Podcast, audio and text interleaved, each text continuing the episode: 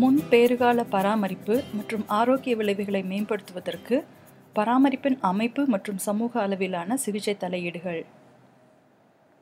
இந்த வலையொலியின் ஆங்கில பதிப்பை தமிழில் மொழிபெயர்த்து ஒளிப்பதிவு செய்து வழங்குவது யுனிவர்சிட்டி ஆஃப் ஆக்ஸ்ஃபோர்டிலிருந்து சிந்தியா ஸ்வர்ணலதா ஸ்ரீகேசவன்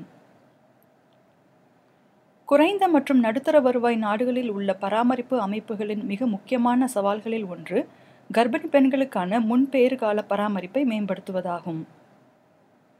டிசம்பர் ரெண்டாயிரத்தி பதினைந்தில் வெளியான ஒரு புதிய காக்ரன் திறனாய்வு அத்தகைய பராமரிப்பு அமைப்பு மற்றும் சமூக அளவிலான சிகிச்சை தலையீடுகளின் ஆதாரத்தை இங்கே தொகுத்து வழங்குகிறது.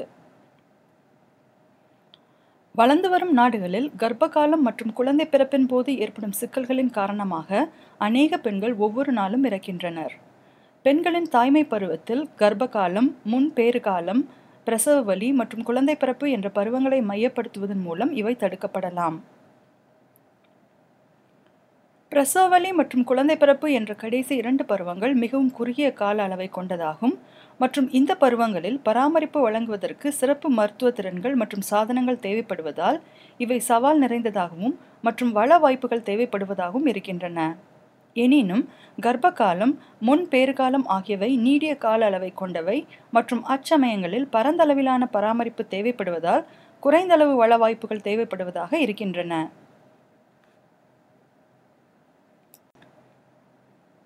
ஆரோக்கிய மேம்பாடு நோய் தடுப்பு மருத்துவ சிக்கல்கள் மற்றும் நோய்களை முன்கூட்டியே கண்டறிந்து சிகிச்சை அளித்தல் பிரசவத்திற்கு தயாராகுதல் மற்றும் சாத்தியமான மருத்துவ சிக்கல்களை சமாளிக்க தயாராய் இருத்தல் என்று அநேக கூறுகளை முன் பேறுகால பராமரிப்பு உள்ளடக்கும்.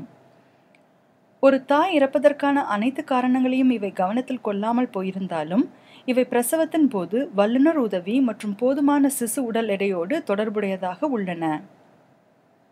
கர்ப்பிணி பெண்கள் அவர்களின் கர்ப்பகாலத்தின் போது குறைந்தது நான்கு மருத்துவ அமர்வுகளுக்கு செல்ல வேண்டும் என்று உலக சுகாதார மையம் பரிந்துரைக்கிறது. சிறப்பான முன் பேறுகால பராமரிப்பு பெறுவதற்கு என்ன செய்ய முடியும் என்பதை இந்த திறனாய்வு காண விரும்பி சில யுக்திகளின் நன்மைகளுக்கான நம்பிக்கை அளிக்கும் ஆதாரத்தை கண்டது. முன் பேறுகால மருத்துவ மையங்களுக்கு செல்லுதல் மற்றும் பிற விளைவுகளை மேம்படுத்துவதற்கான சிகிச்சை தலையீடுகள் மீது இந்த திறனாய்வின் ஆசிரியர்கள் ஆர்வம் கொண்டிருந்தனர். தோராயமாக நான்கு லட்சம் பெண்களை கொண்டிருந்த முப்பத்தி நான்கு தகுதி வாய்ந்த சோதனைகளை இந்த திறனாய்வு கண்டது. சில சோதனைகள் ஊடக பிரசாரங்கள் சுய பராமரிப்பு மற்றும் குழந்தை பராமரிப்பு கல்வி அல்லது முன் பேறுகால மையத்திற்கு செல்வதற்கு ஊக்கத்தொகை வழங்குதல் போன்ற சமூக அளவிலான சிகிச்சை தலையீடுகளை சோதித்தன. பிற சோதனைகள் கர்ப்பிணி பெண்களின் வீட்டிற்கு செல்லுதல் அல்லது மையங்களுக்கு சாதனங்கள் வழங்குதல் போன்ற பராமரிப்பு அமைப்பின் தலையீடுகளை சோதித்தன. ஒரு சிகிச்சை தலையீட்டை சிகிச்சையின்மையோடு ஒப்பிட்ட போது முன் பேறுகால மையங்களுக்கு வருகை புரியும் பெண்களின் எண்ணிக்கை மற்றும் ஒரு மருத்துவ மையத்தில் குழந்தை பெற்றெடுக்கும் பெண்களின் எண்ணிக்கையில் சிறிதளவே முன்னேற்றம் இருந்தது.